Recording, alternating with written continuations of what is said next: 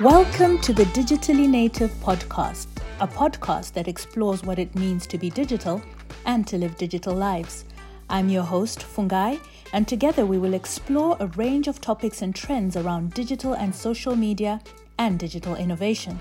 So grab a drink, buckle up, and let's get right into it. Hello, and welcome to another podcast episode. I hope you're having a good start to your week. Today, my guest on the podcast is Professor Sean Jacobs. He works with the New School in New York, uh, but he's also the founder of a very prominent Pan African blog, Africa is a Country, which has been running for many years now. And we talk a little bit about the history um, of Africa is a country, how it came about, and why. Uh, but then also, very interestingly, in this uh, podcast episode, we talk about the role of precursors to the internet that enabled a kind of pan Africanism to start to grow among African audiences. And we talk a lot about the role of DSTV, which is uh, the, the broadcasting platform out of South Africa that has been able to filter into a lot of parts of the African continent and therefore foment some kinds of inter inter-African exchanges that might not have been possible without DSTV. So we talk about this and, and see how that fits into uh, the space or the timeline pre digitality that has then enabled us to have platforms like Africa is a country come about and foment more of that connection across the continent. So this was a really interesting episode. I really hope that you make time to listen to it, and I'll catch you on the other side. Thanks for having me, Fungai. So I am currently in my day job. I'm an associate professor of international affairs at the New School, which is in New York City. Um, I've been there since 2009. Um, and then I'm also the founder editor of Africa is a Country, which is a kind of, in a boring way, you can call it like a site of new, what do you call it, new writing, opinion and analysis. But but more than you know, it's it's more than that. I think it's it's mm-hmm. kind of it emerges sort of a we don't have many publications that are equivalent, I say like the New Statesman or the Nation. You know, there's kind of a public opinion, public public intellectual, public uh, magazines of opinion. We don't have that in the continent much. And mm-hmm. my idea was like, imagine I could create something like that, but create it online. So those are like my two hats. I would say that I mostly wear. Mm-hmm. Thank you so much. And you know, the history of Africa is a country is very interesting. I think um, you'd started previously with another blog, um, and then it evolved into Africa is a country. What was the thinking um, from the initial blog into Africa is a country? So at the time, I was a grad student at the University of London um, in Birkbeck College, and I was finishing a PhD. This is around 2004 I was finishing a PhD in, in political science, but but with a very kind of a media focus. I was trying to write about the the media politics of South Africa's political transition. So just you know, it's essentially making a case that if you wanted to understand political change in South Africa from sort of 89 to 94, you had to also you had to look more closely at like the political role of media. Um, and it just happens that that's that's around the same time that people were writing on the web you know the, the so-called weblog or blog mostly mm. like on uh, blogger i think was the first ones in wordpress yeah. this feels like so old I so know. so with that in mind i just kind of thought oh i i i, I think i was also becoming an immigrant i had mm. i was moving between um, i'd left south africa because that, when i started my phd i worked for idasa which was a Public Policy Institute in Cape Town. Then I got a scholarship, uh, Commonwealth scholarship, and I went to live in, in London uh, to do the PhD. But they don't require you to be, uh, you know, pre- you, you don't have to like be in residence. You can you spend some time there, and then most of the time you're just writing a PhD. So I came to live in New York with my then girlfriend. She's now my wife, but um, and while I was here, I basically realized I was an immigrant, and I, I was kind of make, trying to make sense of the way that North American media, and I was reading the Guardian, of course, online, the Times, etc. Mm-hmm. Um, so I, I thought, thought like, how were they writing about Africa? I just think so. The first impetus of why did I start this website, which was first called Leo Africanus, that was its original name, um, was I wanted to respond to the for what what you could just characterize it as you know negative, uh, decontextualized, um, acontextual reporting analysis on the African continent and its people. And I I thought, okay, I'm not. I didn't think, oh, I'm not going to be CNN or something or the Columbia Journalism Review. I just thought, mm-hmm. oh, I, I, this medium exists. We have the democratization of publishing, and anybody could go online uh, and you could develop like you know like a small niche audience. And I think it came out of that. It just came out of like wanting in real time to respond to the kind of media analysis that was being circulated about the African continent. And the interesting thing is, at the time, most of the analysis, I would say, of two kinds. One was essentially North Americans or, or white Europeans, so Euro American, mm-hmm. um, who were debating among themselves about Africa. So Africa wasn't part of the conversation.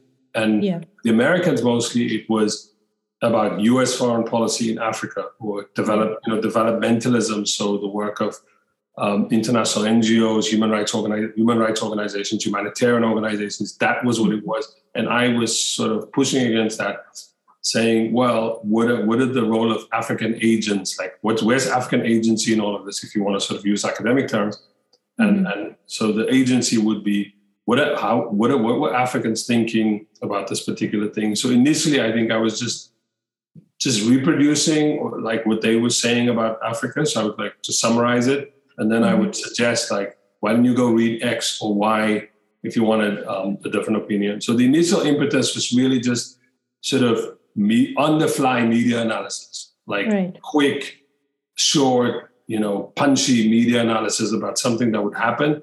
And mm-hmm. it, for whatever was available at the time, because you have to remember like early, the first decade of the 2000s, while Africans were on the internet, um, and African publications were, they weren't as active as they are now. Like yeah. you, you, know, videos, articles. Sometimes you might just they might just have like a, a shop front website with like the name of the paper, but you couldn't click on the articles. So right. for whatever was available, I was I was doing one kind of summarizing what people were doing and critiquing it with my sort of limited critique, and mm-hmm. Sometimes offering people alternatives of what to read. And then we evolved into Africa is a country. And what what caused that shift from more of a personal blog to a more communal and collective idea? I mean, it was it's basically again the time like 2009, around 2008, 2009 to right. I would say 27, 28 is when Facebook makes a transition from something that is mostly aimed at students, campuses, mm-hmm. you know, young people, particularly students, and mm-hmm. initially lead universities um, as, a, as a kind of closed social network, and then it became a mass social network. Twitter moves. Twitter suddenly became very popular, and the consequence was something like what was you know for Leo Africanus, because remember it, it starts in 2009 in the summer, it becomes Africa is a country. Is mm-hmm. that if if I was making this critique and I was sharing things, when you have Facebook and Twitter, people don't need me as a mediator anymore right. to do that, to do that sharing, to act as this like middleman. Um, mm-hmm. Suddenly, anybody could just put it on Facebook. Anybody could just tweet it. So that mm-hmm. meant summarizing things. And a lot of websites, by the way, after that, they kept doing it.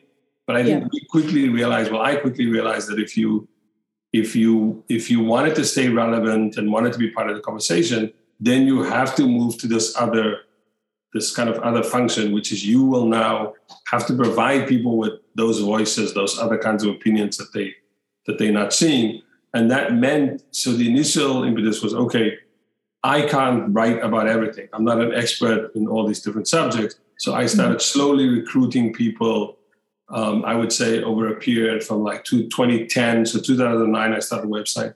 Mm-hmm. 2010 till about 2012, you you sort of saw like a group of people coming, and then the the what happened after that was you just I, I realized like okay nobody would it, it, because it was all volunteer labor.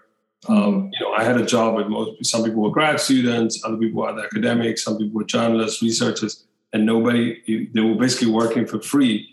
And if yeah. you work for free, it's impossible to keep people for long. And so, it the model that it worked on was that there always would be this turnover of people. People would come and go. Um, and so you've had since since 2009 up until now. I think we've had more than, we've had almost 2,000 people written for the website. Wow. This can range from somebody writing 50 articles to wow. somebody writing one or somebody yeah. volunteering their time as an editorial board member or a contributing editor. But yeah, that, that whole, it, it was essentially the technology changed. Things were moving from personal to group blogs. Yeah. And also within the media environment, the, the third element here, I think, is suddenly, and then this goes to this point about the, the democratization of the technology, and one doesn't want to overstate that because you know then you then you get sort of very romantic ideas about how we can challenge mainstream or dominant media outlets. But I think what did happen was it was cheaper. You yeah. didn't have to. You you could work online. You could, um, you you know, you could. You, didn't need sort of complicated technology to post an article. Right. Like apps existed, WordPress existed, etc. So you you yourself could put up, you know, it was a template for a title, a subtitle, etc.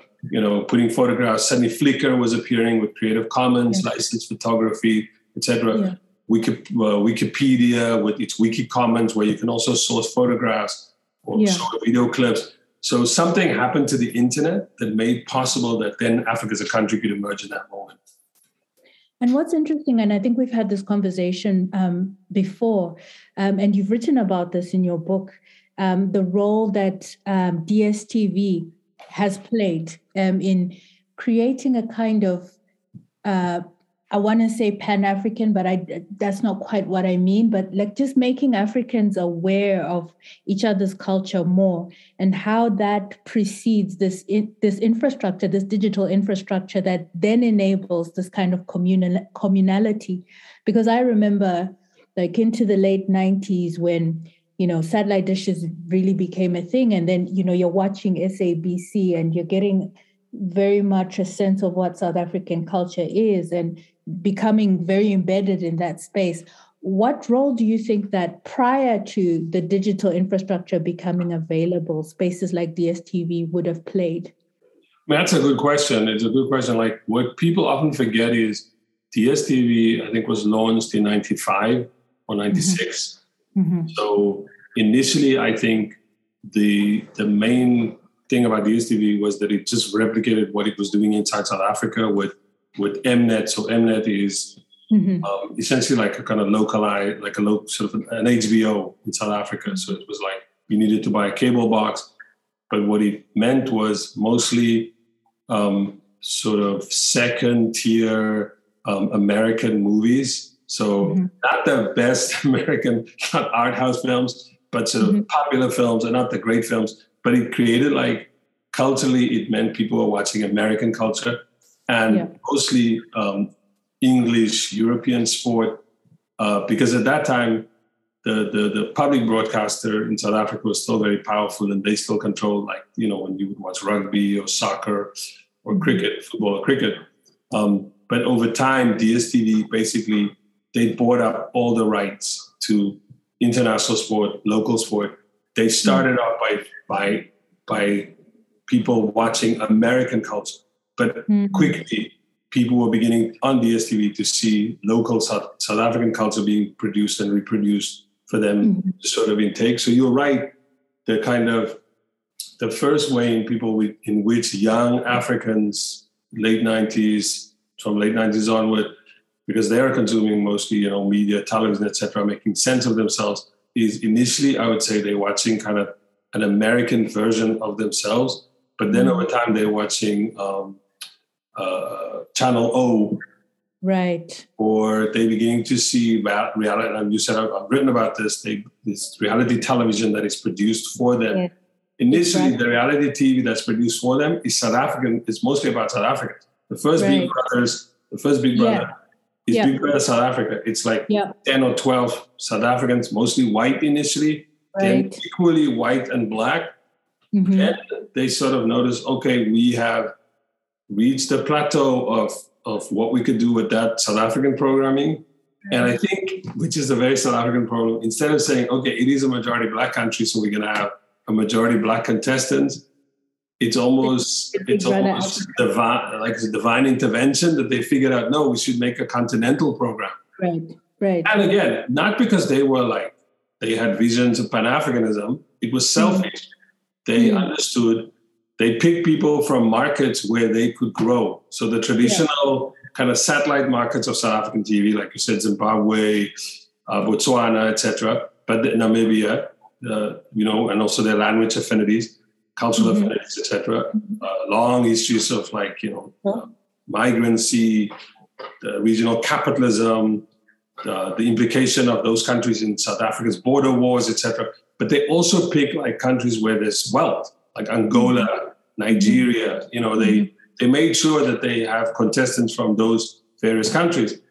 The unintended consequences, they put them in this house, in this Big Brother Africa house, and this stuff gets shown not just on DSTV, but there's this thing, and the two two ways. One is within South Africa and some of the Southern African countries, they have that thing called open time.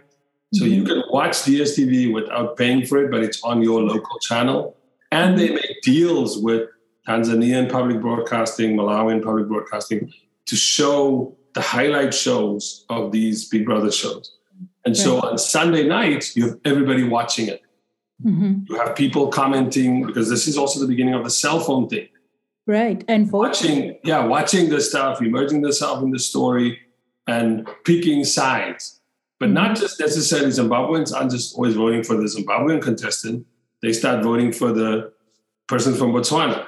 Right. For the Ugandan because they like their personality. So right. it, so the Pan-Africanism that emerges from this is not very political. Mm-hmm. It's purely sort of based on, you know, it's youth culture, it's itinerant, it's just some mm. uh, thing that's a sort of frivolous thing. It's like I like that person, I relate to them. There are mm-hmm. some political things. So you have the South African contestant in that first Big Brother she happened to be, I think she was colored, you know, like mixed race. Yeah, yes. She had like a thing with this guy. Listen to me. She had a thing. Yes. She had a thing with a guy from Uganda. Yes. And so people like that relationship. Right. The interesting is the South Africans are voting against her, and the white South Africans mm. viewers are voting for this white Namibian kid. So there's yeah. all kinds of politics playing out in this.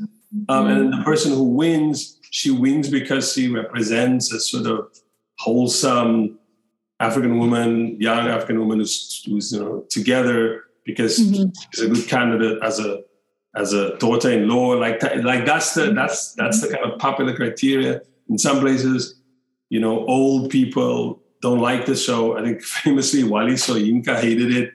Um, oh. Nigerians are like, I like that show. So mm-hmm. Soyinka gets sort of voted. Malawian government tries to ban it.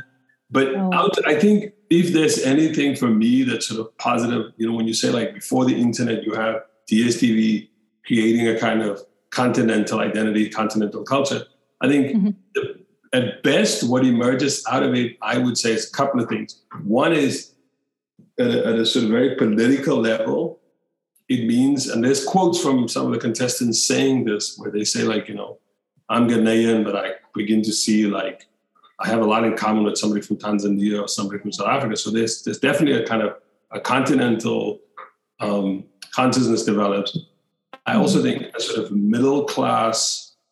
Uh, th- th- there's this kind of con- uh, consumption class. You know, like these middle class people in these different countries who they see that there's things they want to get, like uh, yeah. you know products. Because mm-hmm. this is also a product. There's a lot of product placement on these shows and then I think beyond that, it's it does unfortunately it's limited in the politically because it basically just says anybody who's a member of that class and who is who is who can be mobile because some of those people end up as presenters right DSTV they and they get careers on other channels etc so it it basically just becomes a vehicle for a sort of mobile middle class who enjoys mostly South African products Woolworths, Shoprite. You know, it's it it just it the the the, the Vodacom. Uh, what's the other one called? MTN, which is bigger than Vodacom in the rest of the continent. So it, I think it did a lot for that. And so, yeah. the, but what I think is different now is what. Well, then you have I don't know if you remember your Big Brother Naija. Yeah. You have like this the African the African versions of like the the the voice. There's these different voice yes. type shows. Initially, again, they're very South African. And the Big Brother Naija thing is interesting. It's a specifically Nigerian program, but it was filmed a lot in South Africa. At one oh, point, really? they, they didn't have, they didn't, there was issues around like, you know, the uh, reliable electricity supply. Mm-hmm. So they had the show in Joburg. So there's like a Big Brother Naija, but it's being filmed in Joburg. So, so it's it's very much there is a reproduction of a very sort of a South African idea of itself. Some of the progressive ideas around, you know, women, sexuality, gender politics comes out of. I think the show did a lot. The various yeah. various you know seasons did a lot to do that. But I think it was limited in that it it it basically was it was still kind of an aspirational thing Right. Only certain so people could, who could afford it could participate in it. Yeah. How then does, you know, given this politics of um, South Africa as this very dominant cultural production force within the continent, how then do you, as a South African yourself, start a platform that is redressing this idea of Africa as a country? How do you position yourself, given that there is this power differential between South Africa and the rest of Africa, or this exceptionalism? Um, that's a that's a that's a that's a that one puts me on the spot. I mean, I mean, my my my take comes from somewhere else. So like, mm-hmm. I don't. So how I enter this this kind of space is, I think there's two things. Some of it is personal. Some of it is mm-hmm. political. So mm-hmm. I came. I left South Africa in the mid '90s on a Fulbright scholarship and I mm-hmm. came to the US to study for a master's in political science at Northwestern University. And actually, I studied um, the introduction of satellite television in South, into South Africa. That was my ah. master thesis. I don't know where that thesis is now. I would like to go look at it again. Because uh-huh. it didn't it didn't have much original research in it because there wasn't much out there. Right, right. There wasn't much data on this stuff. And I think it was a lot of what I wrote was probably conjecture. Mm-hmm. But being in Chicago, like in the mid 90s, is a sort of interesting period for, you know, kind of black in, in black American politics. There's, the, you know, there's, there's the, the Million Man March, which I was critical. I understood its function, but I was critical of like its what it could achieve politically. And I was living in Chicago. Mm-hmm. Um, I was also being exposed. I, the, the, the program on African Studies at Northwestern was one of the best in the US at the time. They had a great library, the Melville Herskovits Library. Um, they would bring like people like Mamdani, Mahmoud Mamdani would come to town, you know, like various, the African Studies Association would have its annual meeting. So basically, not knowing anything coming from South Africa, very insular, um, very, uh, you know, a country that doesn't that doesn't look outward, that's obsessed with itself, as you mm-hmm. know. Even in, like I said earlier, like it, it's it's its development is a function of like regional forces, like yeah. Zimbabweans, well, what is now Zimbabweans, Mozambicans, Angolans are like as implicated in the history of South Africa. Even my own family, my my some of my ancestors are slaves that were brought from from what is now Mozambique, you know, from the Portuguese Mozambique mm. at the end of the 17th uh, century to South Africa.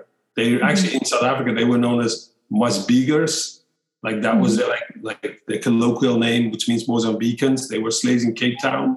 So, despite all of that, South Africa is very insular, very you know, very parochial. And so, mm-hmm. arriving, I think, for me, arriving in mid 1990s, just as South Africa was also becoming free and coming, if you want, like back into the world, but still insisting on its exceptionalism.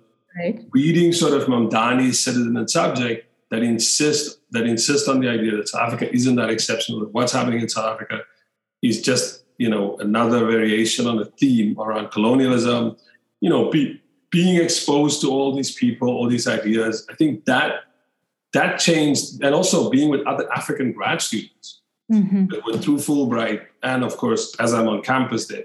I think that did a lot for my own sort of how I understood my own kind of place in the world you know, reading, reading, uh, beginning to read Walter Rodney, like because yeah. when you grow up in South Africa, you're not exposed to those ideas. C.L.R. Right. James, etc. So Stuart Hall. So you know, uh, and I think that so that's one part of it. Mm-hmm. The, the, second part of it is when I got back to South Africa, I worked for this for IDASA, and this IDASA was was basically while it was very lo- while it tried to under, understand and make sense of local political problems i worked there from 97 to 2000 2000 yeah um, or i think it was 2001 i was still working then 2001 but i was mostly gone already but it was mm-hmm. it, what i liked about that period was IDASA, the way IDASA thought, and it, it had big roles in like the Truth Commission, the Truth and mm-hmm. Reconciliation mm-hmm. Commission, mm-hmm. South Africa's, firstly, South Africa's transition from um, apartheid to a negotiated settlement. It held meetings in Dakar. You know, it brought people from other places where there were political transitions taking place, particularly Latin America. It made other connections with uh, the truth commissions that were held in Latin America and thinking about what would a South African Truth Commission look like. It thought a lot about electoral politics. We did workshops. I, I started doing lots of workshops in like, you know, in Botswana, in Zimbabwe, in Namibia. Like, so you're like you're traveling also, Mozambique. So I think like mm-hmm. that, that was the second, like sort of for me, like the second element of that. But then I think also just thirdly, I'm uh, growing up in South Africa, and growing up particularly in Cape Town. There's like a long kind of leftist, um, leftist political current in Cape Town. My, I think it's I'm not. It's not entire. It's not like the ANC. It's more like there's like Trotskyist elements, you know, uh, the, the, kind of workers left.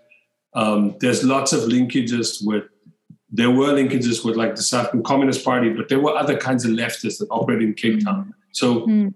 and with that, there was also people making lots of magazines, Staff mm. Writer in South Africa, the South African, the Work in Progress. So all of that together, this kind of being exposed to other Africans like in a classroom, living right. outside South Africa, mixed with an impetus to make this kind of public intellectual culture by producing maybe something that could be a version of that, but online. Like. I said earlier, like the Nation or the New Statesman.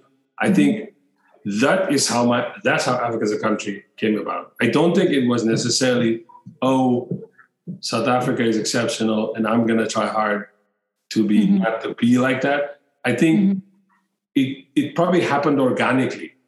Mm-hmm. Because here I am, like I said, I'm studying with other people. I'm very curious. I'm, you know, I'm reading a lot. I'm sort of spun, I'm a sponge. I'm just taking in. And I think over time, it just happened that, oh, and I also, I should say this because I want to give him a shout out. I also worked on Chimurenga. Yeah. Uh, the magazine yeah. of Ntone, the, you know, who came originally from Cameroon and studied in Nigeria. So being around that group of people in South Africa, particularly in Cape Town, the sort of intellectual culture around that group in the early 2000s, which was a very Pan African magazine. I think yeah. just all of that added up to when you're outside. This is the last part of it. When you're outside, when I'm outside in the early 2000s, I'm beginning to make sense of myself, myself as an immigrant. It is also true historically that when Africans are outside, a lot of the while we are very aware of like where we're from or the very sort of specific cultural references. I'm from cape town you from i don't know harare or bulawayo. I think mm-hmm. those things are where are you from again? I'm, I'm born in bulawayo. In bulawayo yeah. So i've been to bulawayo with with the white street. That's the other one. I also did like i did vacations. I would go to like you know me and two other friends we would just say okay we're doing zimbabwe let's go for Christmas. We'll do like Joburg, Bulawayo, Bulawayo, Hwange, mm-hmm. you know, the falls, then to the Chimanimani, the highlands, come down to through like the where's the the the the, the Matopo hills. Then we just hang out in Harare. Like, you know, I I I think I was kind of doing that anyway. Right. And I think this all of that adds up. Like being curious, love like reading, um, yeah. I also like always. I'm also always fascinated. If somebody has a good idea, I'm willing to like go like, "Yo, your idea is better than mine."